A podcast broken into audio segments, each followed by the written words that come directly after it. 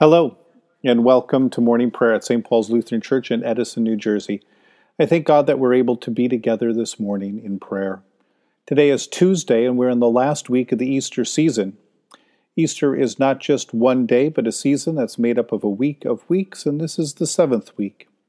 Today we continue to read the first letter of St. Peter, but we're going to read not all of chapter 2 today, but uh, just the first 12 verses. We'll pick up the rest tomorrow. Please feel free to send me an email with any stories or insights or questions that might arise uh, in you this week. You can send them to me at PastorJim2006 at iCloud.com. And now we begin our time of prayer in silence. In the name of the Father, the Son, and the Holy Spirit. Amen. Satisfy us in the morning with your steadfast love, O God that we may rejoice and be glad all our days. Praise to the blessed and holy Trinity, the Father, the Son, and the Holy Spirit. One God who gives life, salvation, and resurrection. Alleluia. The Sun of Righteousness will arise with healing in his wings. O come, let us worship and praise. Come, let us sing to the Lord. Let us shout for joy to the rock of our salvation. Let us come before God's presence with thanksgiving and raise a loud shout to the Lord with psalms. For you, Lord, are a great God, and a great ruler above all gods. Come, let us sing to the Lord. Let us shout for joy to the rock of our salvation. In your hands are the caverns of the earth. The heights of the hills are also yours.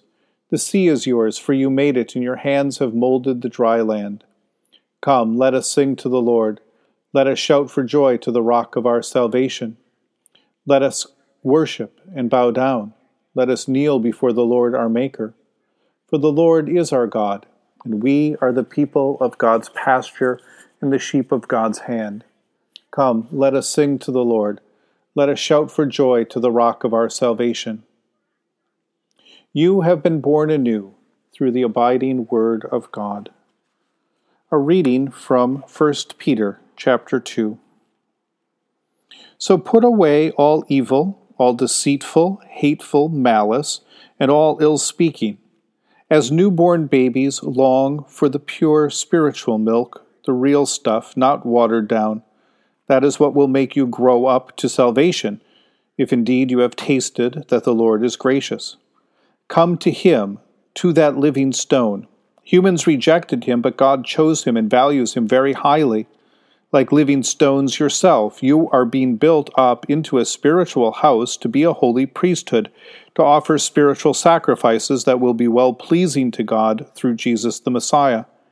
That's why it stands in Scripture Look, I'm setting up in Zion a chosen, precious cornerstone. Believe in him, you'll not be ashamed. He is indeed precious for you, believers. But when people don't believe, the stone which the builders rejected has become the head of the cornerstone and a stone of stumbling and a rock of offense.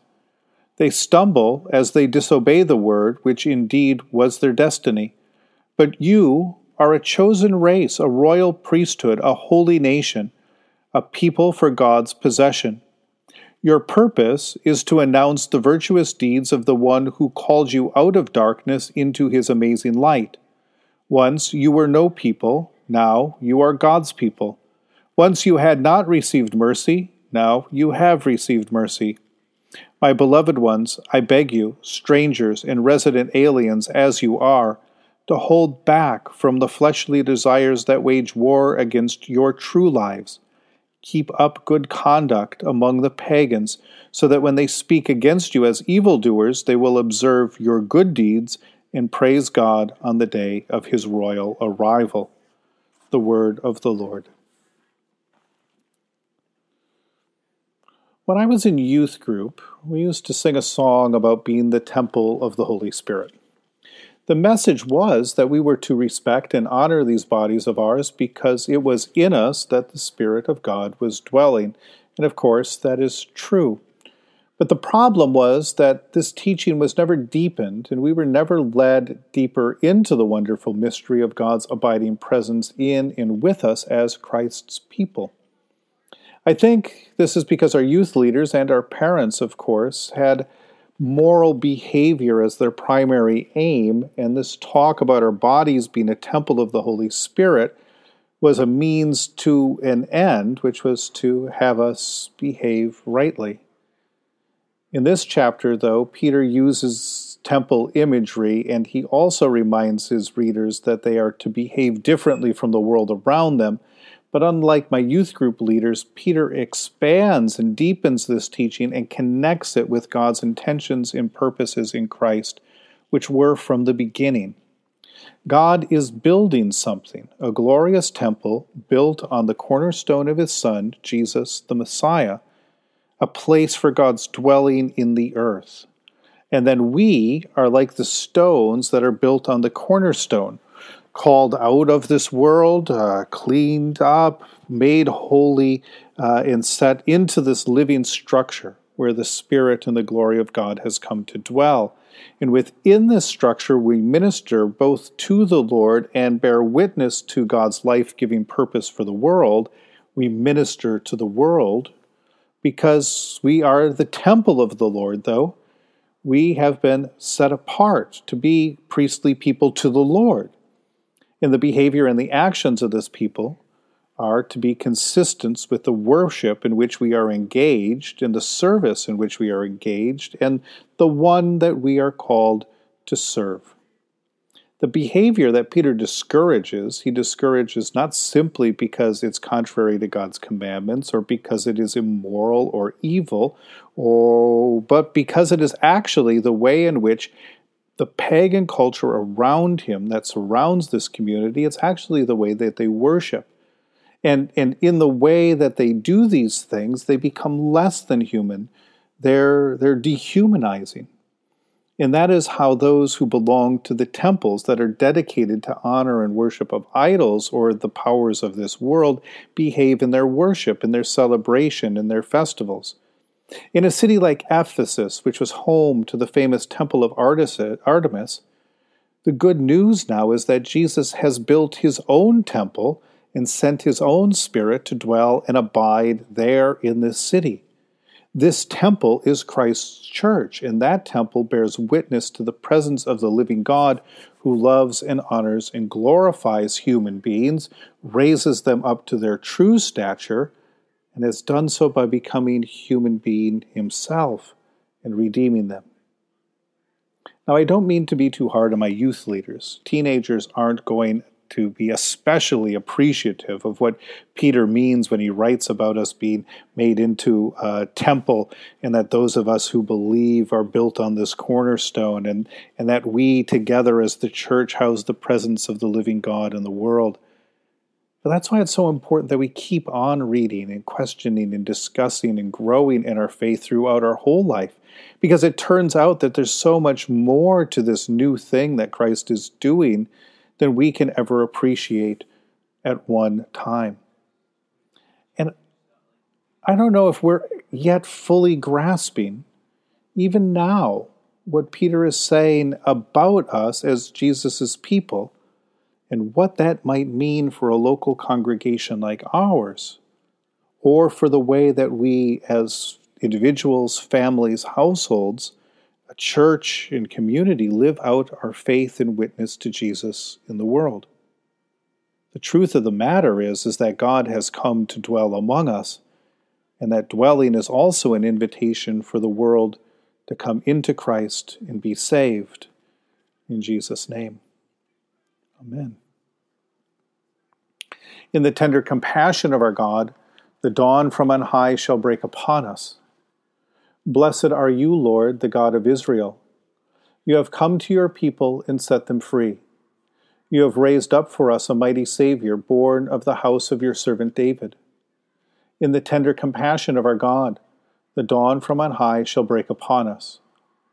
Through your holy prophets, you promised of old to save us from our enemies, from the hands of all who hate us, to show mercy to our forebears, and to remember your holy covenant this was the oath you swore to our father Abraham, to set us free from the hands of our enemies, free to worship you without fear, holy and righteous before you all the days of our life. In the tender compassion of our God, the dawn from on high shall break upon us. And you, child, shall be called the prophet of the Most High, for you will go before the Lord to prepare the way, to give God's people knowledge of salvation by the forgiveness of their sins. In the tender compassion of our God, the dawn from on high shall break upon us, to shine on those who dwell in the darkness of the shadow of death, and to guide our feet into the way of peace. In the tender compassion of our God, the dawn from on high shall break upon us. The Lord be with you. Let us pray. Mighty God of mercy, we thank you for the resurrection dawn, bringing the glory of our risen Lord who makes every day new. Especially today, we thank you for the sustaining goodness of your creation, for the warmth and light and nutrients of sunshine. We thank you for the new creation in Christ and for all gifts of healing and forgiveness, for the gifts of relationship with others, and for the communion of faith in your holy church. For what else are we thankful? Mighty God of mercy, renew this weary world, heal the hurts of all your children and bring about your peace for all in Christ Jesus, the living Lord. Especially we pray for those who govern the nations of the world, that they might do so with justice and righteousness. We pray for people in countries ravaged by strife or warfare or illness and disease. We pray for all who work to bring health and healing in its many forms to people throughout our neighborhood and our world. We pray for all who are working for peace and international harmony, especially those who are trying to bring peace in Israel. For those who are striving to save the earth from carelessness and destruction. And for the Church of Jesus Christ in every land. For what else or for who else are we praying this morning? Almighty and everlasting God, you have brought us in safety to this new day. Preserve us with your mighty power, that we may not fall into sin nor be overcome in adversity. In all we do, direct us to fulfilling your purpose through Jesus Christ our Lord. Amen. Lord, remember us in your kingdom and teach us to pray.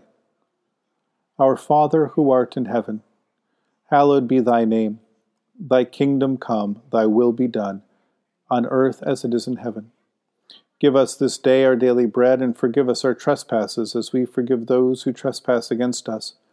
And lead us not into temptation, but deliver us from evil. For thine is the kingdom, and the power, and the glory, for ever and ever. Amen. Let us bless the Lord. Thanks be to God. Almighty God, Father, Son, and Holy Spirit, bless you now and forever. Amen. Go forth into the world to serve God with gladness. Be of good courage. Hold fast to that which is good.